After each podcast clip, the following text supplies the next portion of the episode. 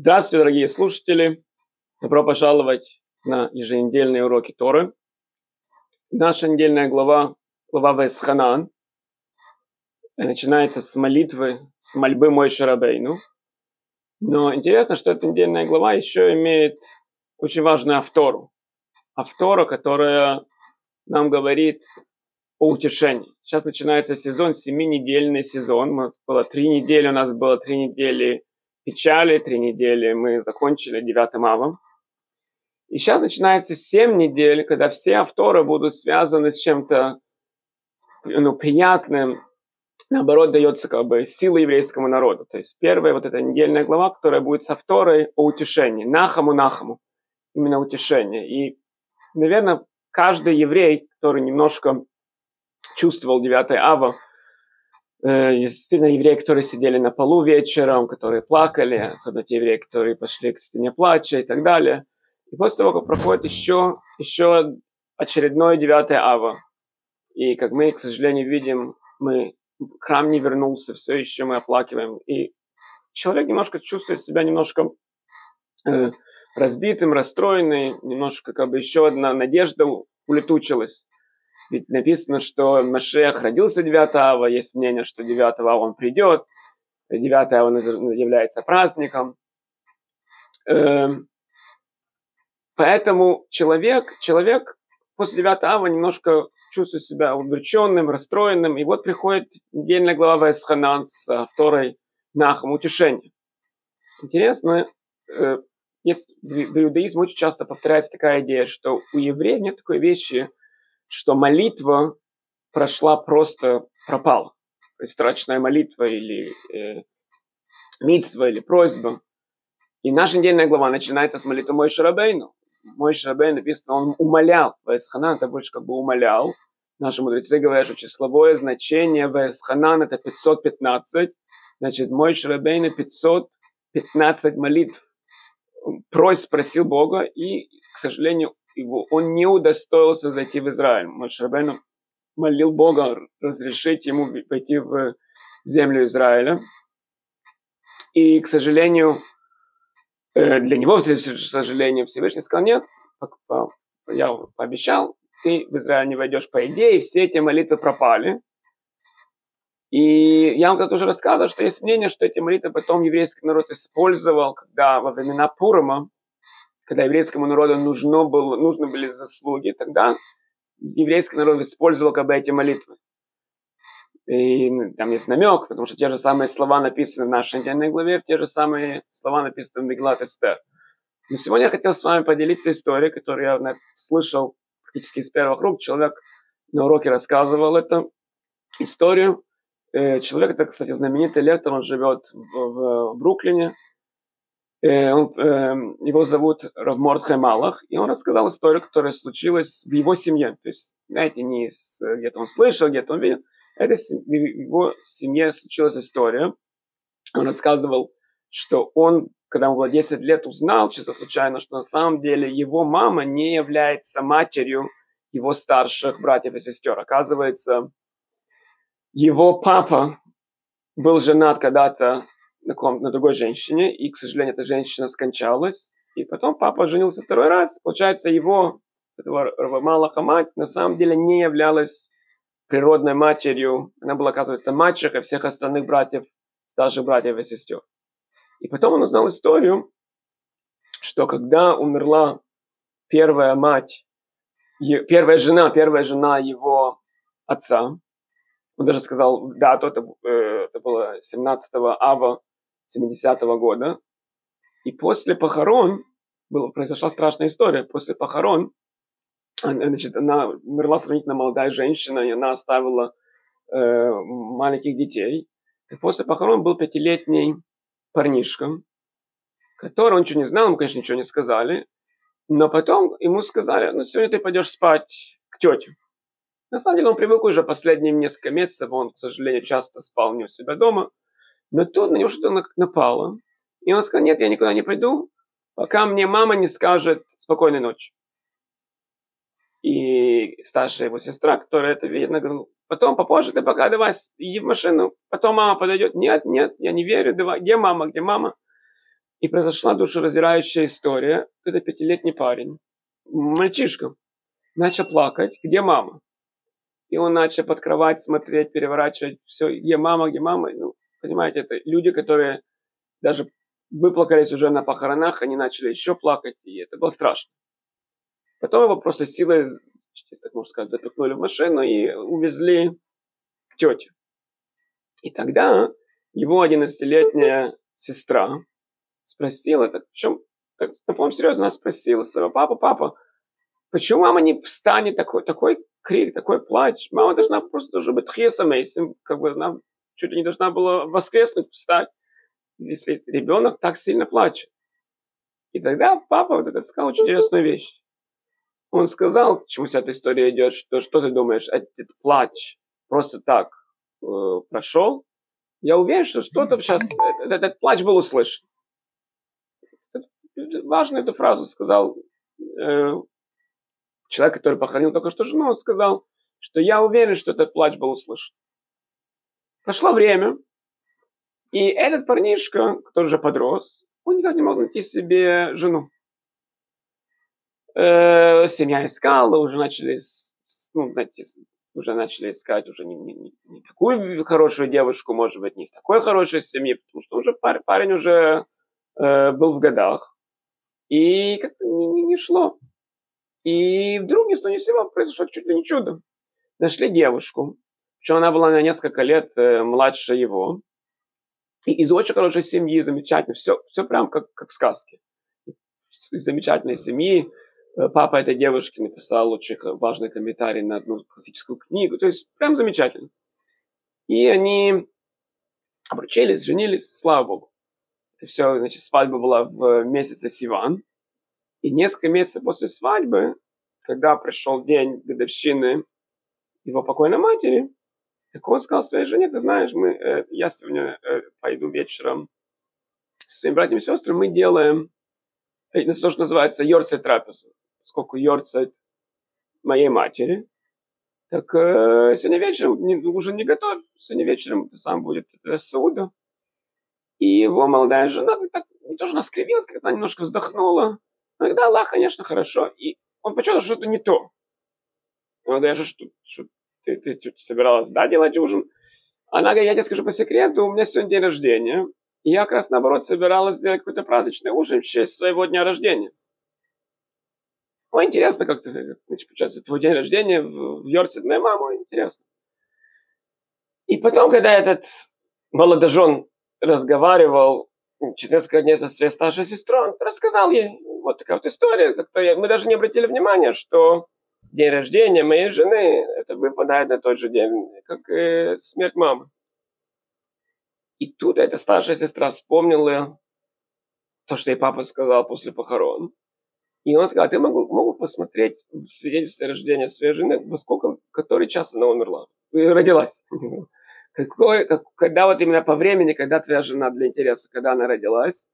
И как вы, наверное, уже догадались, его жена родилась практически минуту в минуту, вот когда он, этот парнишка, много лет назад, пятилетний парнишка, плакал, именно в тот момент родилась его жена. Само собой, разумеется, она бы родилась без его плача тоже, но я не знаю, она бы стала бы его женой. То есть этот плач, как сказал его папа, никуда не пропал. То есть он был отложен, и через много лет он нашел себе жену. Э, есть другой пример, когда Авраам Авину, если уже прошло про молитву, которая как бы не отвечная молитва, написано, что Авраам Авину, он молился, самая длинная молитва в Торе. Вопрос на смекалку. У нас есть пятикнижие, и там упомяну некоторые молитвы. Самая длинная упомянутая молитва, которая в Торе, это когда Авраам просил Всевышнего, э, чтобы он не, раз, не разрушил дом. Если вы помните, он просил 50, 45, 40. Самая длинная молитва, получается, она осталась без ответа. К сожалению, э, Бог да разрушил дом. Но опять-таки наши мудрецы говорят, хоть дом был разрушен, но Лот спасся. Молитва да спасла Лота и его семью от Лота произошли два народа, Амон и Маав, и от Маава произошла Рут и Машех. То есть эта молитва нам дала Машех. То есть после 9 Ава, сейчас мы прошли вот три недели, потом было 9 ава, евреи плакали, сидели на полу, оплакивали храм. И теперь мы входим в эпоху, вот эти 7 недель, наоборот, утешения. И человек про себя думает, ну вот утешение. Поплакали, поплакали, теперь утешение. Получается, вот это три недели плакали впустую. Так нет. Интересно, что евреи сидели на полу, да, так кто-то сказал пример, замечательный пример. Когда э, зерно сеют, чтобы оно росло, его закапывают в землю, потом оно начинает расти. Как евреи тоже, еврейский народ, мы, весь еврейский народ всего лишь э, позавчера сидел на земле, и потом мы начинаем расти. Да, еврейский народ был на земле, если вы помните, в, есть э, знаменитый, знаменитая песня, которую поют почти во всех синагогах в пятницу вечером. В пятницу вечером есть знаменитая песня «Лахал, Лахал Дади». Ее написано, она была написана 500, около 500 лет назад в городе Цват. Вообще во всех синагогах там это с, э, песня «Встреча субботы». И там в нескольких куплетах повторяется, что встань с земли, восстань, отряхнись.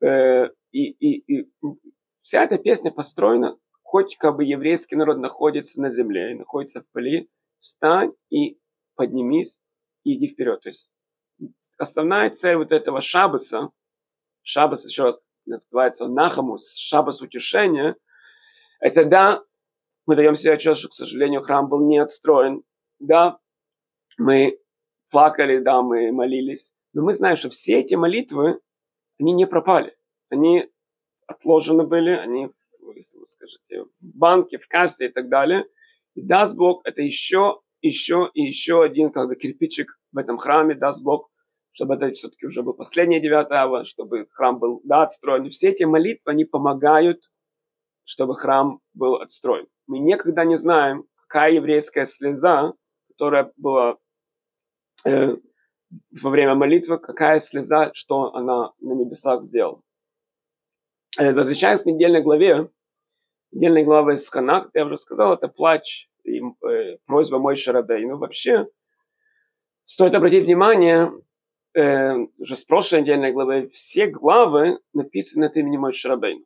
Весь этот хумыш, то есть э, пятая книга пятикнижия, которая называется Дворим, она идет от имени Мой Шарабейна. В отличие от первых четырех частей, когда все в третьем лице, то есть там написано, что и говорил Всевышний с Мойшей, обращался Всевышний к Мойше и так далее. То есть все в третьем лице. Вся пятая книга идет как бы от имени самого Мойши. То есть сам Мойше, поэтому предыдущая недельная глава была вот слова, которые говорил Мойше, Эйлы Дворим.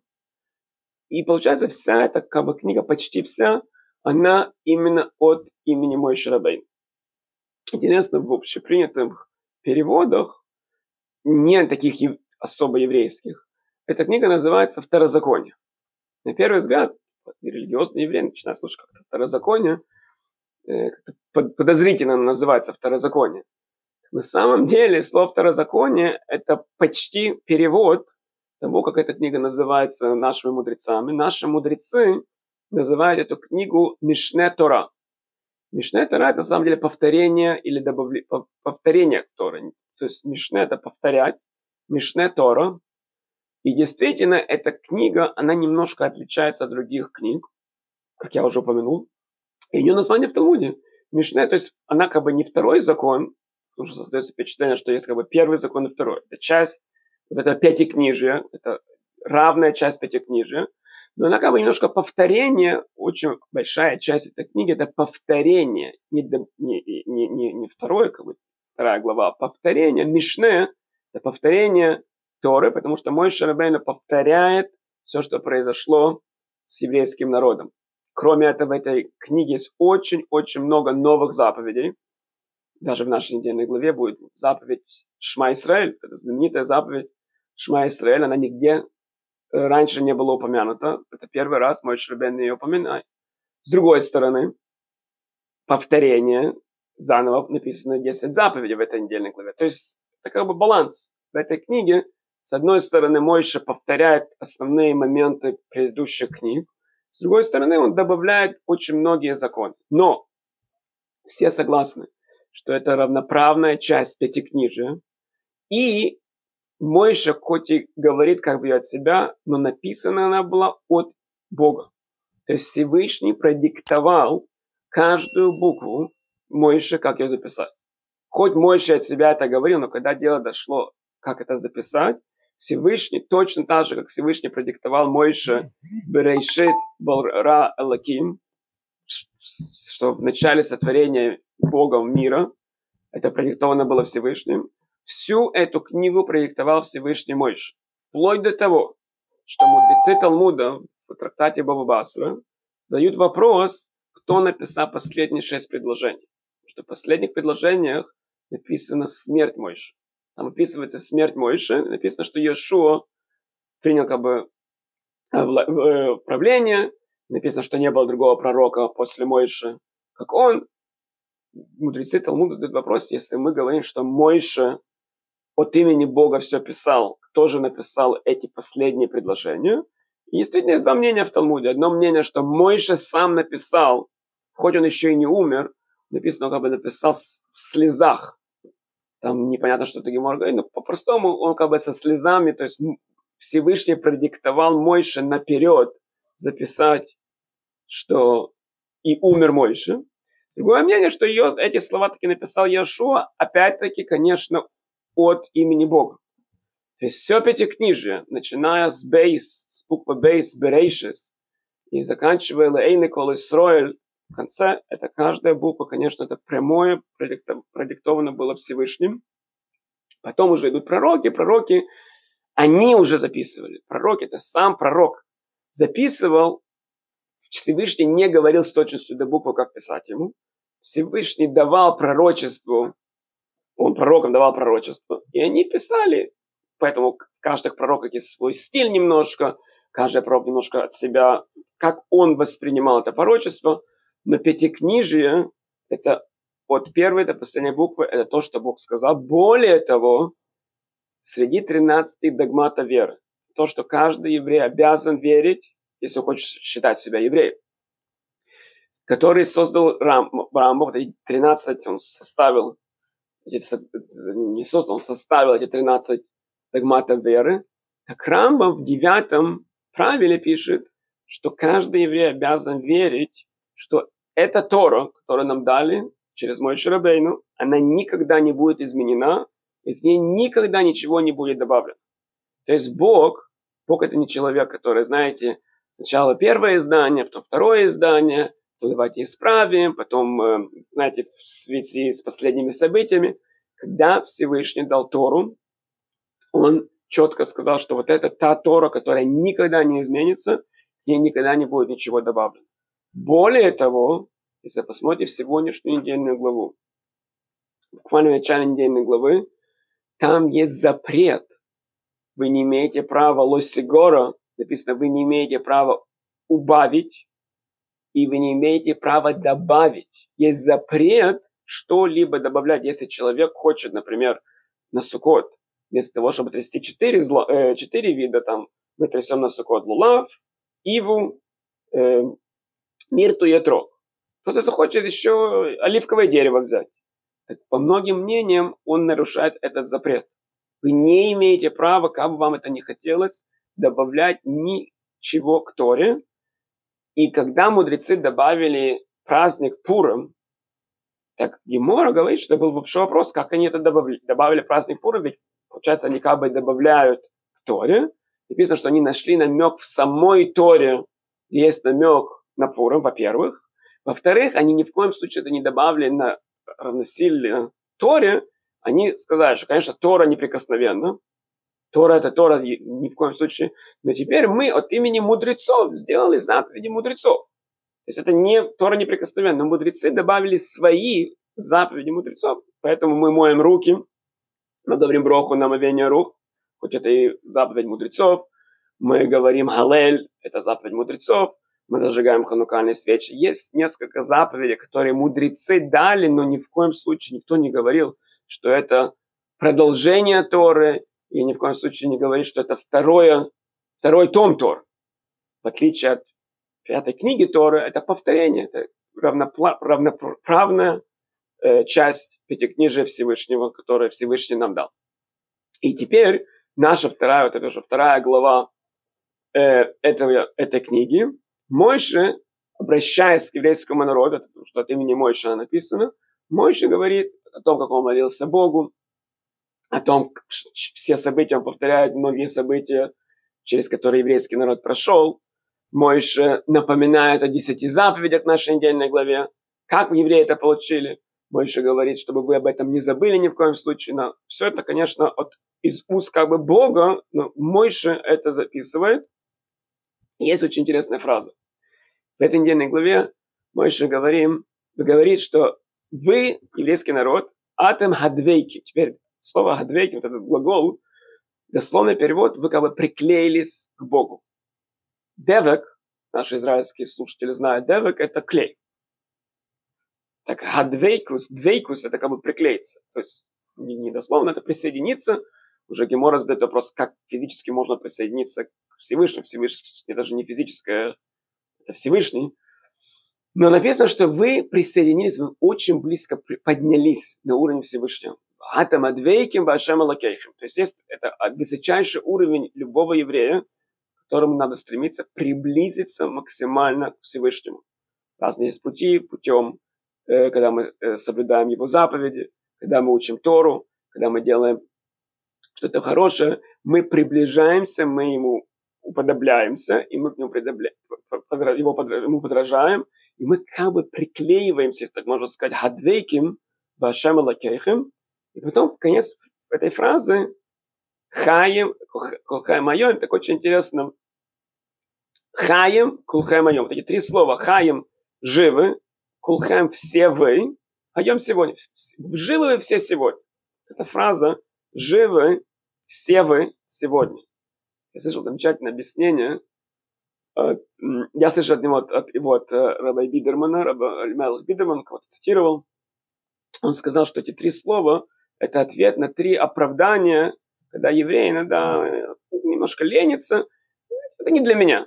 Приходит, вы подойдете к хорошему еврею, который хочет быть хорошим, и говорит, слушай, есть митца в Торе, приблизиться ко Всевышнему, часть приклеиться к Всевышнему.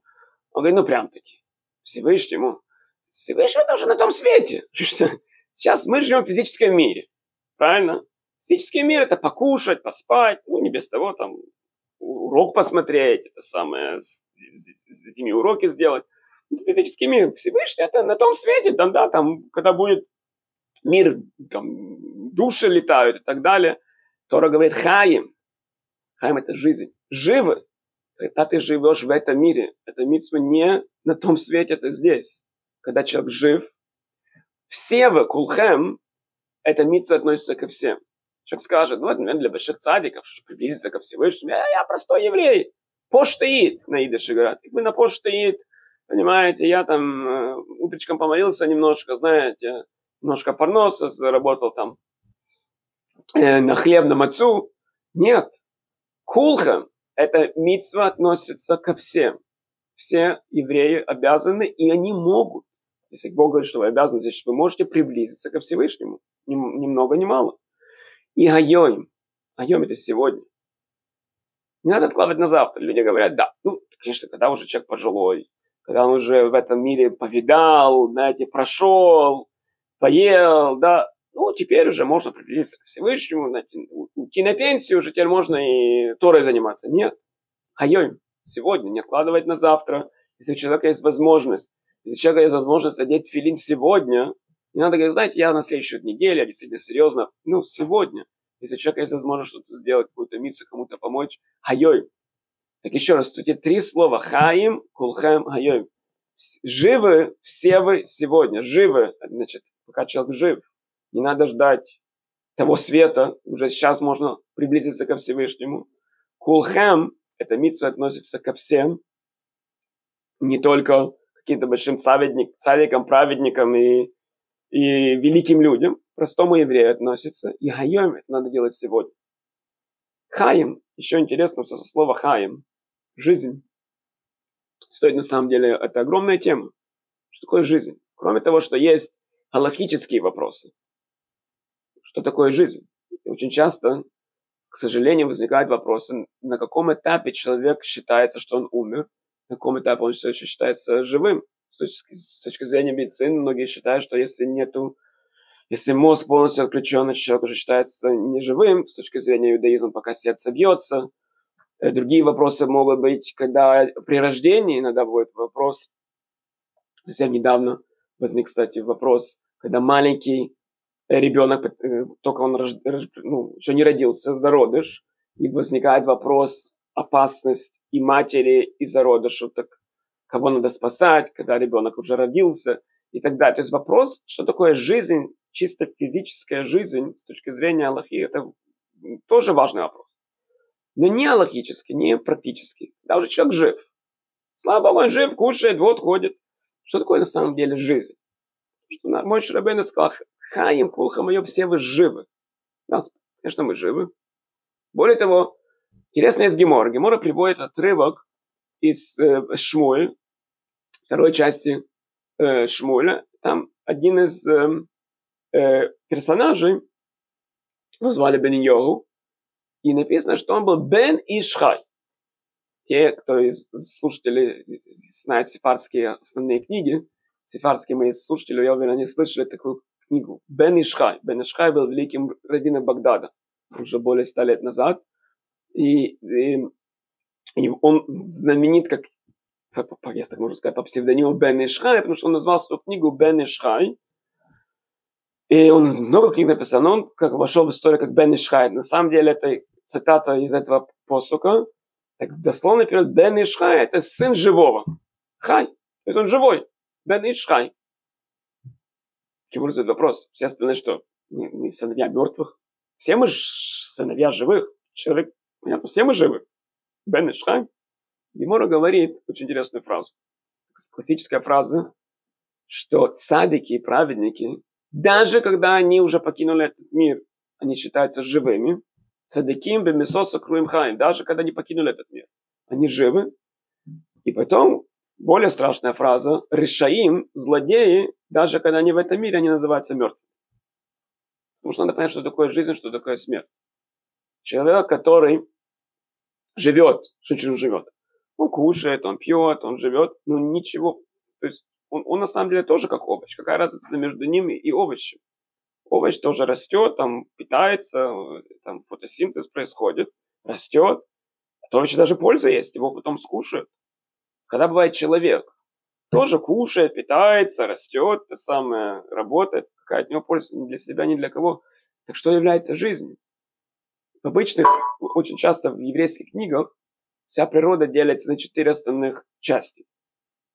Очень просто. Есть как бы неживая природа, есть растительный мир, потом животные и человек.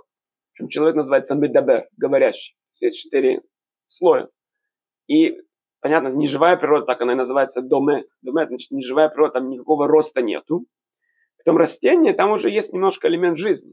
Потому что растения, они растут. По-русски они называются растениями. Опять-таки, растения просто растут, мы видим, что что-то растет. Если вы посадите травку, за несколько дней сразу вы видите, что увеличивается. Но это не, не, не такой большой рост. У животных, конечно, значительно больше этот рост мы видим. И когда маленький какой-то э, э, маленький ребенок какого-то животного начинает расти, там, особенно например, такие животные, как кенгуру, да, можно наблюдать. И есть человек. Не сравнить рост человека, потому что животное когда маленький кенгуренок родился, если вы разбираетесь в зоологии, вы уже можете заранее сказать, что с ним будет. Вы можете, вам, вы можете в гугле проверить, что значит, через сколько-то дней он из, из сумки мамы выползет, через столько-то месяцев он будет ходить, через столько месяцев он будет прыгать. Средний кенгуру живет столько-то, столько-то лет. Ну, примерно так оно и будет. Все, мы знаем, что с этим кенгуру будет, если ничего не случится. Человек, когда маленький человекообразный ребенок рождается, я не знаю, что с ним будет. Он может стать великим человеком, он может стать человеком, что называется, с большой буквы, он может стать кем-то, кто помогает другим, кто делает митцвот, если он еврей, что он может соблюдающим быть, он может стать постичь то, что он может, приблизиться к Богу и так далее. Или он может стать овощем. Я не говорю, не дай Бог, хас шалом, то, что сейчас называется, когда, не дай бог, человек лежит в больнице как овощ. Нет. Он может стать овощем, он да, он будет кушать, он будет расти, он будет как кенгуренок. Точно так же, как про кенгуру, в книжке написано примерно среднее, сколько кенгуру живет и чем он питается. Так наш, к сожалению, еврей может, да, он будет питаться, он будет ходить, он будет, он может даже иногда в синагогу ходить. И потом он через среднестатистический, ну, как мы желаем до 120, я ему тоже желаю до 120. Но он не вырос. Он как пришел, так и ушел. На самом деле в жизни это практически невозможно. Любой еврей, который пришел в этот мир, именно поэтому Всевышний дал столько мецвод, он невольно что-то хорошее в этом мире сделает. Он хочет, не хочет, если он что-то достигнет, конечно, но что такое называется хаем, что такое называется жизнь, это, конечно, не сравнить. Что, что человек может достичь, и что человек, не дай Бог, может угробить в прямом смысле. Причем года и года, когда человек просто ерундой занимается. Я не хочу приводить примеры, но, понимаете, если люди, люди могут посвятить жизни политике, например, то есть человек может, каждый, знаете, сейчас э, почти все мои слушатели живут в странах, где скоро будут выборы, да, и человек может прямо часы и часы следить, какая партия, такая партия, вы в Израиле, вы в Америке, и вот там, а что будет, это от вас это практически не зависит. Большинство из людей уже знают, за кого они будут голосовать. Просто интересно, а кто, а что. И часы, и часы, и часы мы слушаем, а кто, а кто. Понимаете, вы можете включить телевизор через несколько месяцев, вы узнаете, кто стал, кто выиграл, и все. Разве что, может быть, вы работаете там на кого-то, вы помогаете кому-то в предвыборной кампании, но в целом все эти часы, часы часы, это значит дни, сейчас несколько месяцев, люди дни гробят вместо того, чтобы вы могли бы что-то хорошее сделать. Это просто пример, опять-таки, каждый, у каждого свой пример. Человек может что-то сделать, есть вещи, теперь что же, что, что называется ростом? Есть вещи, которые человек даже после 120, когда он да покинет этот мир, он возьмет с собой. То, что я упомянул несколько минут назад, что Гемора говорит, что праведники, даже после того, как они покидают этот мир, они живы. Почему? Потому что их душа продолжает рост. Их, все, все те мецвод, которые они сделали в этом мире, они взяли с собой. Все те добрые дела, которые они сделали в этом мире, они с ними. Более того, все их ученики, если они оставили учеников, если оставили детей, внуков, которые идут, значит, это все продолжение, как будто, как будто они все это делают. Поэтому даже когда человек покинул этот мир физически, он жив. Он жив на том мире, он жив в этом мире. Поэтому человек может, а, в наше время технического прогресса у людей столько свободного времени. Понимаете, не надо на речку ходить стираться, не надо корову доить, чтобы молоко брать. Столько свободного времени человек может сколько достичь. Причем интересно, очень тоже важно подметить, в, в, в еврейской литературе очень часто упомянуто, что если человек пришел в этот мир исправить свою черту характера, кроме мецвод, Например, человек родился с какой-то плохой чертой характера. Так это может занять года, даже больше, чтобы ее исправить. И это тоже называется, что вы выросли. Если человек, например, был жадный. Он по природе жадный, скупой. Не надо говорить жадный, скупой. И он над этим работал, работал, работал. И теперь он немножко давал сдоку. Конечно, сначала было тяжело. Конечно, маленькими порциями давал, потом немножко больше. Конечно, по вере возможности, если у человека нету, нету. И он научился что ему дает, теперь ему, ему достает удовольствие кому-то помочь. Ему достает удовольствие достать кредитную карточку свою и провести и дать кому-то, опять-таки, по мере возможности, или, или 18 долларов, или 1800 долларов, или 1 доллар. Но если человек был скупой, и он научился, что ему теперь это доставит удовольствие, значит, он вырос. Он вырос. Это огромное достижение. И таких достижений за, за жизнь, опять-таки, чтобы мы все жили до 120, чтобы мы росли и росли. Но человек, хаим, кулхамайон, человек может эту жизнь прожить, чтобы потом, потом не было обидно, да, и человек может ее просто отжить. Опять-таки, любой еврей, слава Богу, у евреев много миц, любой еврей, который пришел в этот мир, слава Богу, у нас есть митцвы, он кому-то помог, он сделал что-то, э, если евреи поближе к религии, мы соблюдаем субботу, мы соблюдаем кашрут, мы ходим в синагогу, мы плакали на 9 аба, но не сравнить, что человек может в этом мире достичь, что человек, когда вот угробленные года, слово угробленное, слово гроб положили, не, все, не пропали. Очень важно в нашей недельной главе, когда мой Шрабейн обращается, что атом адвеки вашем алакейхам хаим, вот это слово хаим, надо действительно жить, как, как положено. Следующий момент, следующий момент нашей недельной главы, немножко перепрыгнем, конечно, конечно, это шма. Я хотел бы упомянуть пару слов. Шма – это те слова, которые были времена все евреи, как далеки они бы не были от религии, все знали хотя бы первую фразу Шма Исраэль, Ашем Алакейна, Ашем Аход. Это те, те слова, которые евреи говорили перед тем, как они шли в газовые камеры. Это те слова, которые каждый еврей говорит утром и вечером, перед сном. Это те слова, которые маленький ребенок с трехлетнего возраста учит. И в нашей недельной главе вот, эти, вот эта фраза Шма Исраэль, Ашем Алакейна, Ашем Аход. И куплет Ваавту, возлюби ближнего и так далее. Э, важно подметить, что кроме того, что, конечно, высокие слова и так далее, есть обязанность, кроме всяких высоких слов, есть обязанность мужчин, каждый мужчина должен утром, то есть э, в течение первых трех часов после восхода солнца, он обязан, вот эти три, там на самом деле три отрывка, но хотя вот этот отрывок из нашей недельной главы он обязан прочитать, и желательно на иврите, если вы не можете на иврите хотя бы перевод. То есть это обязанность. Если он не делает это не так хорошо. И прочитать, когда мы говорим, кстати, прочитать тоже важно. Надо произносить слова. Это важно, потому что многие русскоговорящие, особенно евреи, нас в школе учили читать про себя, правильно? Маленькие дети говорят каждое слово. Но мы же учим, нас научили про себя читать, даже губами не шевелить. шевелить. Так очень важно, когда мы читаем шма, надо произносить каждое слово и так произносить, чтобы вы даже слышали, как вы их произносите. То есть вы говорите шма, надо слышать, как вы это говорите, шма, или вы говорите по-русски, послушай, Израиль. То есть надо четко произнести каждое слово. Давайте на минутку остановимся, что же это за слова. Там написано, Ваавта из Ашема Лакеха, надо любить Бога, э, Бога твоего. Там три вещи. Бахолла вавхо всем сердцем твоим, всей душой своей и всем своим достоянием. Слово достояние по-разному иногда переводится, но, по-моему, будет такой классический перевод достояние. То есть три вещи. Сердце, душа, достояние. Причем последние две, конечно, тоже звучит очень так здорово, всем сердцем, всей душой, всем достоянием. Начнем с денег. Это значит, что мы говорим два раза в день, повторяем, что надо Бога любить всем своим достоянием, всеми своими деньгами. Эти слова имеют практическое значение. Это значит, что если у человека, у еврея вопрос, не, не вопрос жизни и смерти, это, сейчас мы, мы тоже коснемся, если у человека вопрос, или он, не дай Бог, должен нарушить какой-то запрет Тора, или он может просто заплатить деньги.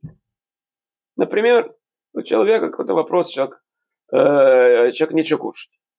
Вот, такой он голодный, ему надо что-то съесть. Единственное, что у него есть, это или можно купить некошерную еду по дешевке, или кошерная еда, но она стоит очень много, баснословно, дорого.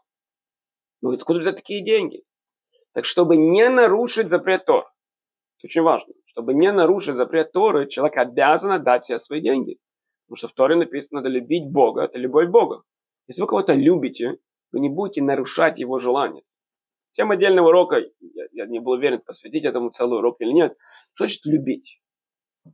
Тема любви – это важная тема, но как минимум, когда мы кого-то любим, если вам кто-то что-то сказал, не делать, попросили вас.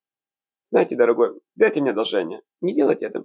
Я лично прошу, не делайте это. И вы это да сделали, вы его не любите. Если Бог говорит, люби Бога всем, всеми своими деньгами, как это любить? Значит, надо его любить. Значит, если есть вопрос не кушать, по-простому, если вопрос кушать или не кушать свинину, и человек знает, что Бог сказал не кушать свинину, то надо его любить. Значит, надо отдать все деньги, чтобы не кушать свинину. Опять-таки, мы не говорим о вопросе жизни и смерти, если кому-то для, для, по состоянию здоровья, не дай Бог. Просто. Я вам скажу более интересный вопрос. Хафацхайм приводит, есть запрет в Торе. Есть запрет в Торе не распускать слухи и не говорить лошонара, не говорить, не говорить клевету, не рассказывать какую-то негативную информацию. Это запрет в Торе. Нельзя рассказывать негативную информацию. Говорит Хафацхайм, что будет, если кто-то работает в офисе, И его глава офиса говорит, знаете, знаете, Хайм, я вот слышал, что про меня там какие-то слухи ходят. Кто про меня в офисе против меня говорил? И вы знаете, конечно, правду, кто против э, ну, босса, кто против хозяина говорил. Ну, вы, да, да, да. Так слушай, Хайм, или ты мне сейчас расскажешь, кто это говорил против меня, или ты завтра можешь на работу не приходить. Вот такой вопрос. Давайте вопрос Равину, а логически с точки зрения Тор. Вот приходит к еврею, который работает на работе, и ему говорят, или он расскажет, Лашонара, он расскажет сплетни, что кто кому-то там сказал, или он потеряет работу. Значит, потеряет работу, значит, ему потеряет работу много денег. Да, точно, потеряет работу. Кто его знает, где он следующую работу найдет. Ну, понимаете, такая история, и, и пару слов, я, у меня нет возможности. Бехол Майдаха. В Торе написано, надо любить Бога всеми деньгами. В Торе написано, что нельзя давать. Есть законы, что можно, что нельзя. Мы говорим, вы знаете, что нельзя эти слова говорить. Нельзя эти сплетни э, передавать. Человек обязан потерять свою работу. Человек практически обязан потерять свою работу. Разве что, если в прямом смысле есть вопрос жизни и смерти, если он потеряет работу, он умрет с голода, да. Но если он не умрет с голода, во времена 20-х годах очень многие евреи в Америке жили, они меняли работу каждую неделю, потому что они не хотели нарушить субботу, они не могли. По законам Тора это был вопрос жизни и смерти. И не было. И выжили, с голода никто не умер. Это было огромное испытание любить Бога всеми деньгами. Но еще интересно, я не буду тем, с той душой, это более как бы классическое, отдать жизнь, не, свою жизнь отдать, чтобы кого-то не убить. Но с теми деньгами это более, как бы, менее, более замалчивая тема. Еще маленькую, маленькую минутку я хочу задержаться. Что такое всем сердцем? Есть очень интересный момент. Один еврей пришел к своему рэбе и говорит, это был один Гера рэбе, кстати. И он ему сказал, рэбе, вы знаете, вот я, я соблюдаю все. Я скажу всю правду, и ничего не чувствую. Ведь я иду в синагогу, но ничего, никакого желания молиться. Я там филин надеваю, как, чувствую себя как обезьяна. Никакого, никакого ни желания, никакой радости. Что мне делать? Так ему Рэбе сказал, смотри, написано, что если у тебя заберут все деньги, надо любить Бога. Если тебя заберут даже жизнь, надо любить Бога. Как бы холово вход, даже тебя заберут сердце. Да, даже если у вас нет желания. Холово вход, куда ты треба.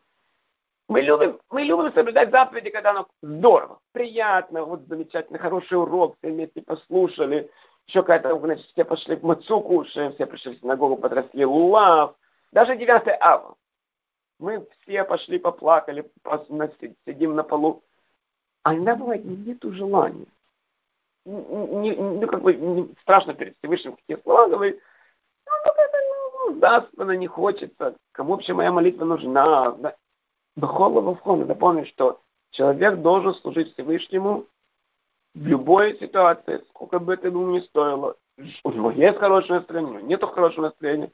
Бахол вовха, бахол навшха, бахол майдеха. В двух словах, мой урок был в начале, урок я вам сказал, что этот шаббат называется Танахаму, это утешение.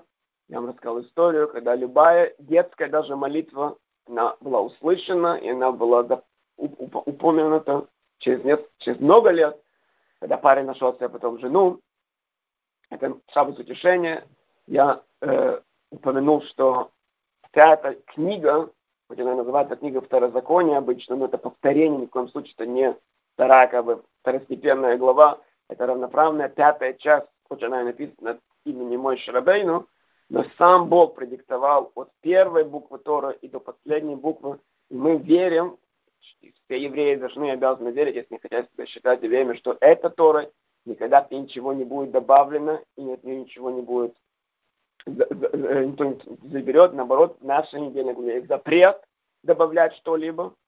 Потом я упомянул эту фразу, что Хаем, Кулхем, Айом, вы живы, не надо ждать будущего мира, надо, пока мы живы.